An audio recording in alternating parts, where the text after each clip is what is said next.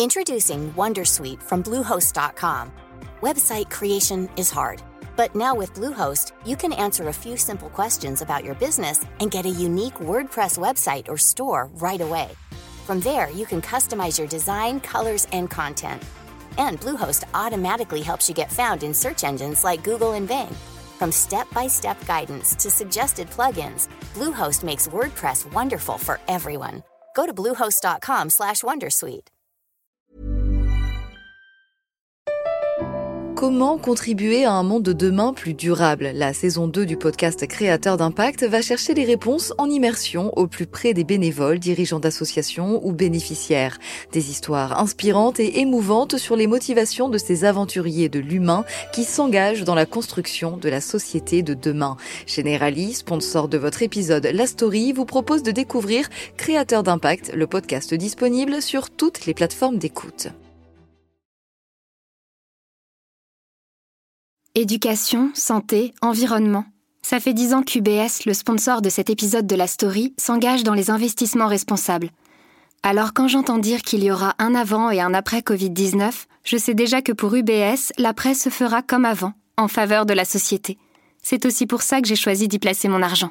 Bonjour, je suis Pierrick Fay. Pour démarrer 2020, la story des échos s'interroge sur plusieurs faits d'actualité qui pourraient marquer les prochains mois. Épisode 4 2020 sera-t-elle l'année du crack boursier? On passe à la Je craque. En fait, quand une capote craque, c'est généralement soit parce qu'elle a été mal enfilée, soit parce qu'elle était pas assez lubrifiée. te laisse pas aller comme ça.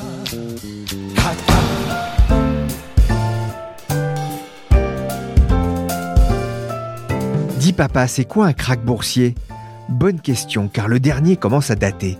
Il a plus de 10 ans, c'était en 2008, avec la crise des subprimes, des produits financiers spéculatifs bourrés de crédits immobiliers devenus insolvables.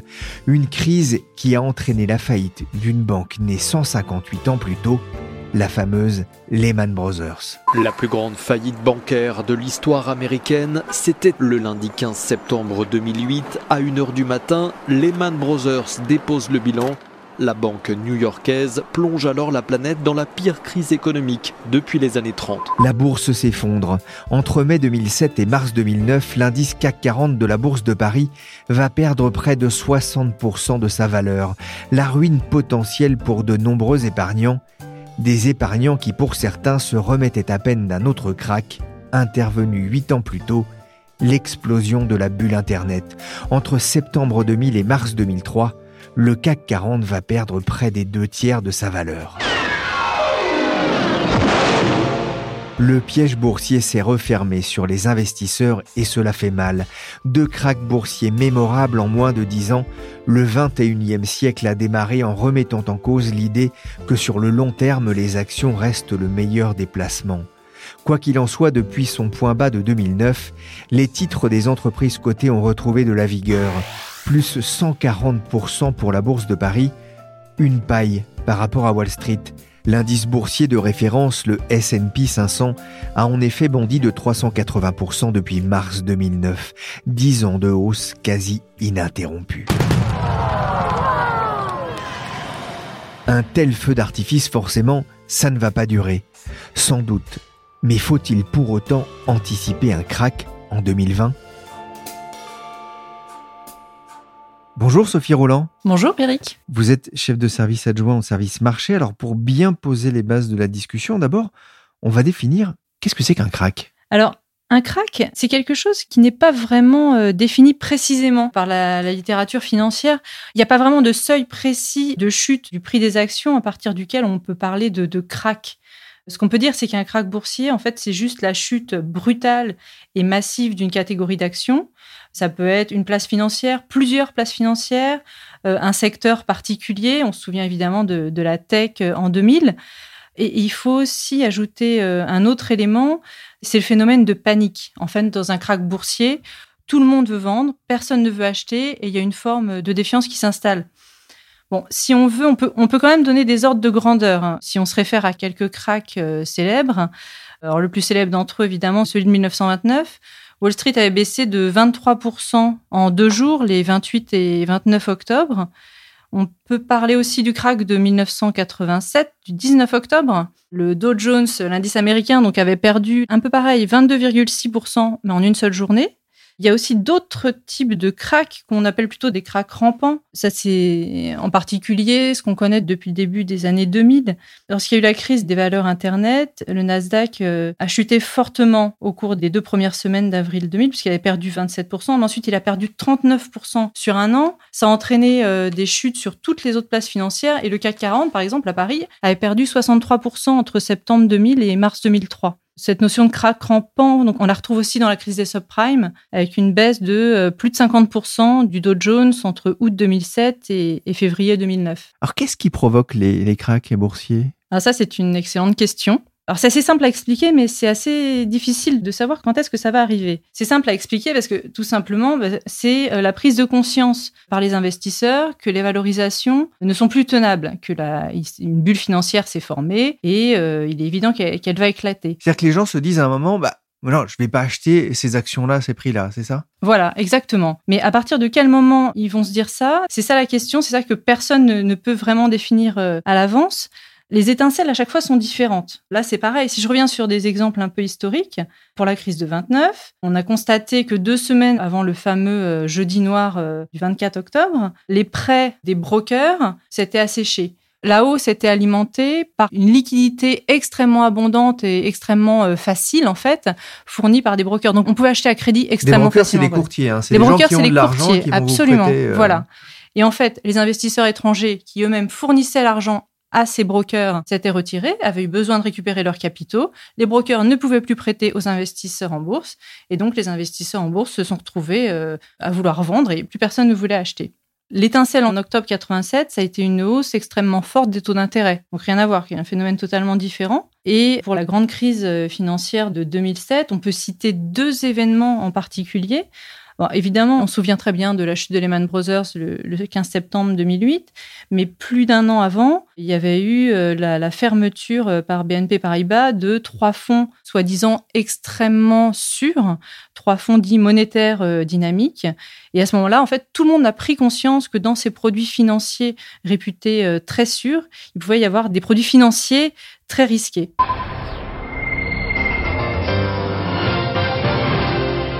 Dans l'actualité ce soir, la tempête sur les marchés financiers. La célèbre banque d'affaires américaine Lehman Brothers se déclare en faillite, victime de la crise des subprimes. Les bourses plongent, Paris perd près de 4%.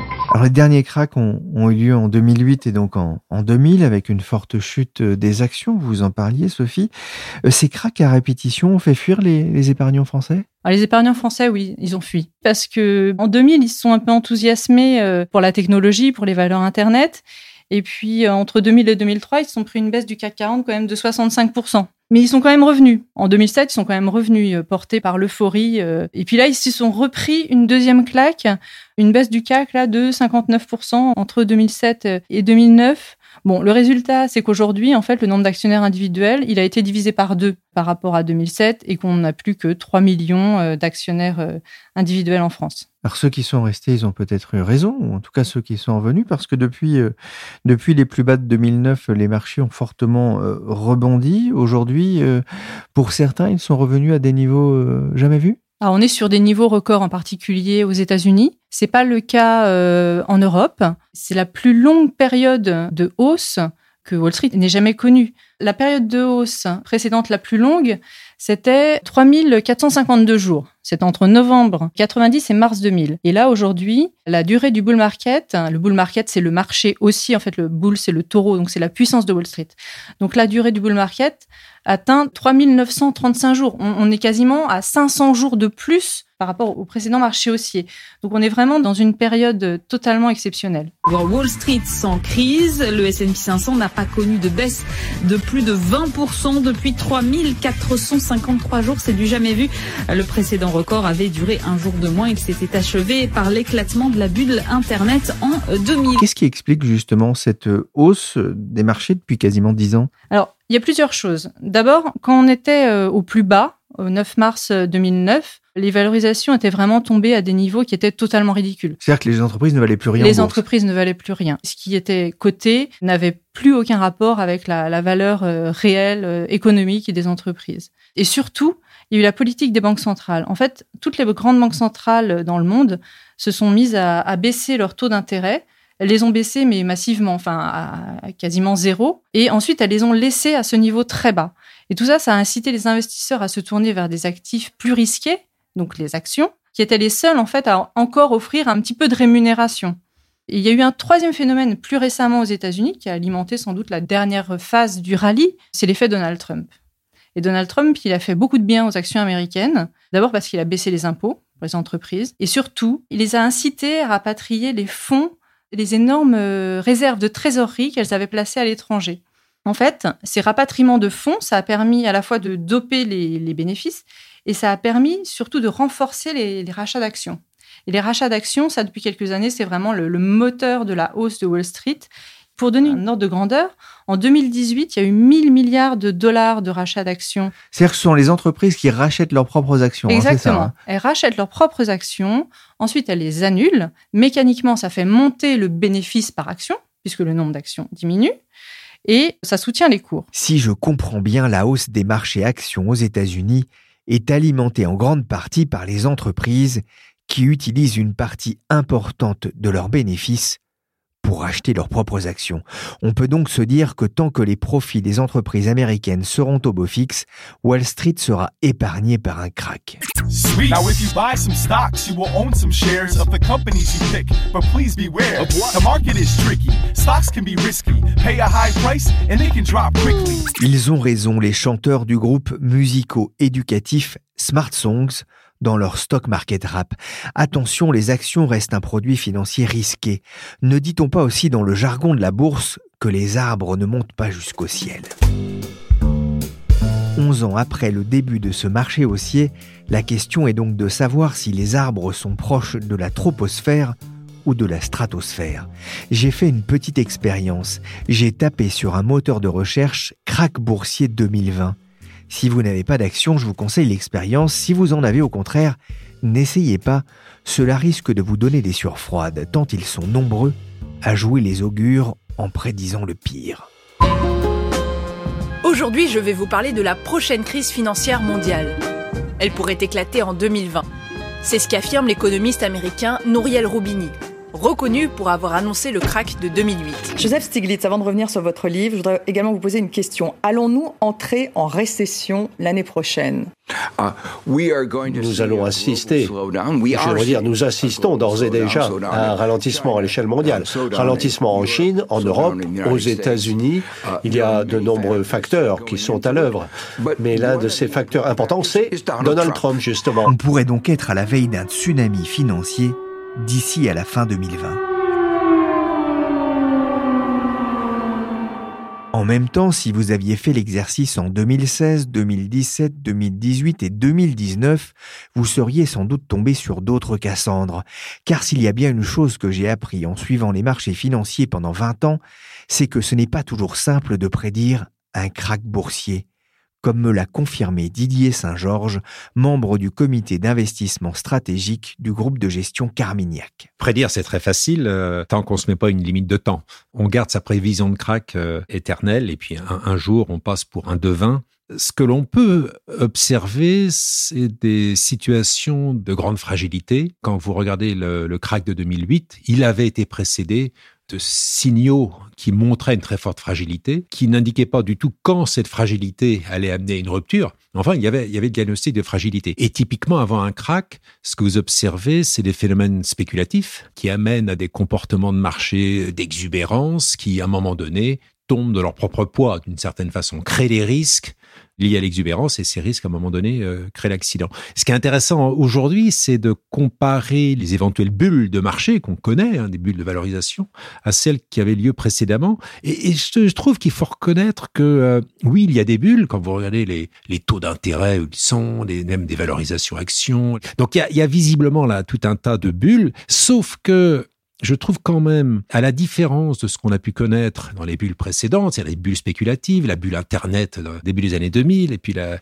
bulle immobilière 2006-2007, là, c'est, c'est pas vraiment une bulle spéculative, c'est une situation orchestrée par euh, les banques centrales elles-mêmes, consistant à rendre euh, les rendements tellement faibles que tous les investisseurs, les épargnants vont à la recherche de rendements partout. C'est pas la spéculation avec des acteurs qui cherchent simplement à gagner plus d'argent en espérant que quelqu'un achètera plus cher que eux-mêmes ont acheté.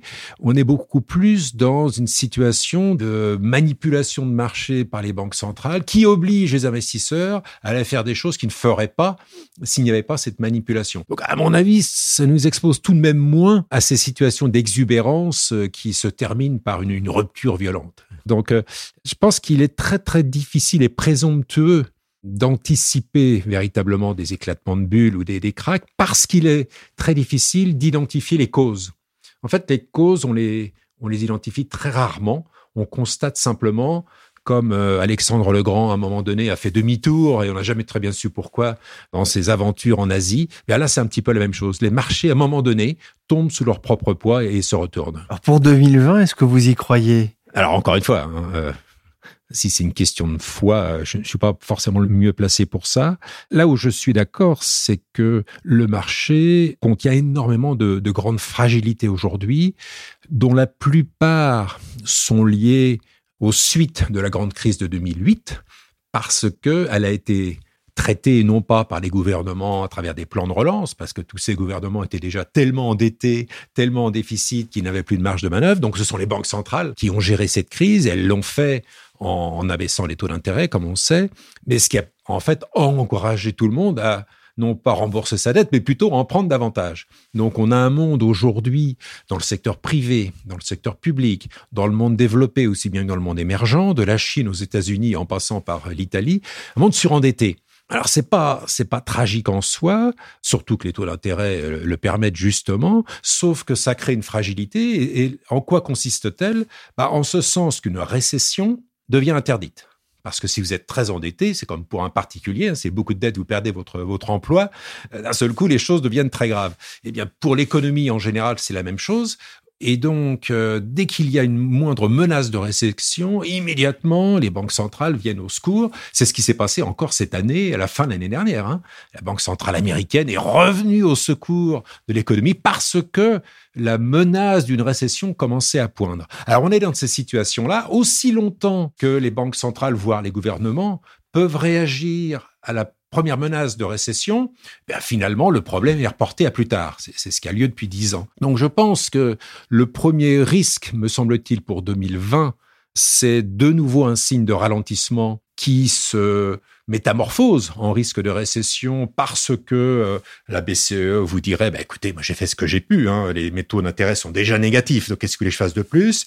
Et puis des gouvernements qui disent bah nous on est déjà très endettés on peut pas faire beaucoup plus on ne peut plus remettre à plus tard comme on le fait depuis dix ans la, la récession. Donc ça c'est le premier risque.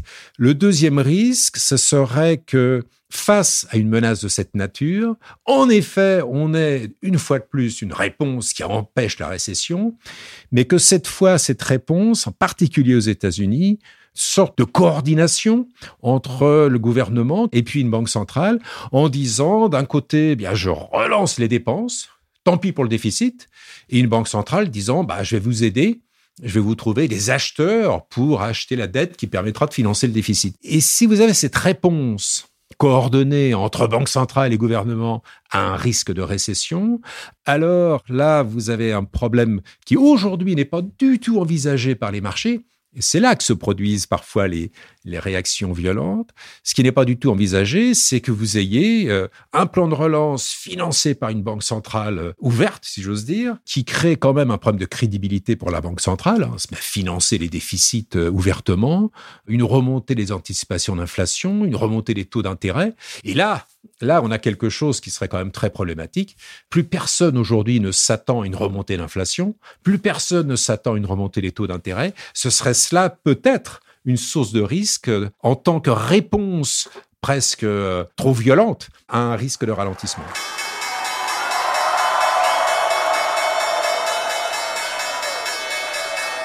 Voici un premier son de cloche plutôt rassurant, mais je me suis dit qu'un deuxième avis ne serait pas inutile. Je suis donc allé assister à une conférence sur les perspectives 2020 animée par l'un des grands gestionnaires d'actifs mondiaux, l'américain Fidelity International. Dans le salon d'un grand hôtel parisien près des Champs-Élysées, Romain Baucher, directeur monde de la gestion action, a détaillé ses anticipations pour 2020. À la fin de sa démonstration, je suis allé le voir pour essayer de comprendre si oui ou non la fin du bull market, le marché haussier, était proche. Pour créer les conditions d'un krach boursier, en général, il faut d'une part faire gonfler ce qu'on appellerait une bulle, c'est-à-dire des éléments de survalorisation, d'excès de valorisation. Or aujourd'hui, la bourse, contrairement à, bon nombre de marchés obligataires, n'est pas caractérisée par des excès de valorisation. Et deuxièmement, il faut un détonateur. Ce détonateur, en général, peut être de deux types. Soit une crise économique, c'est-à-dire s'attendre à une récession en 2020. Certains l'annonçaient pour 2019, mal leur en a pris. Nous avons une récession industrielle, mais pas économique ni financière. Et deuxième détonateur possible, c'est une crise financière.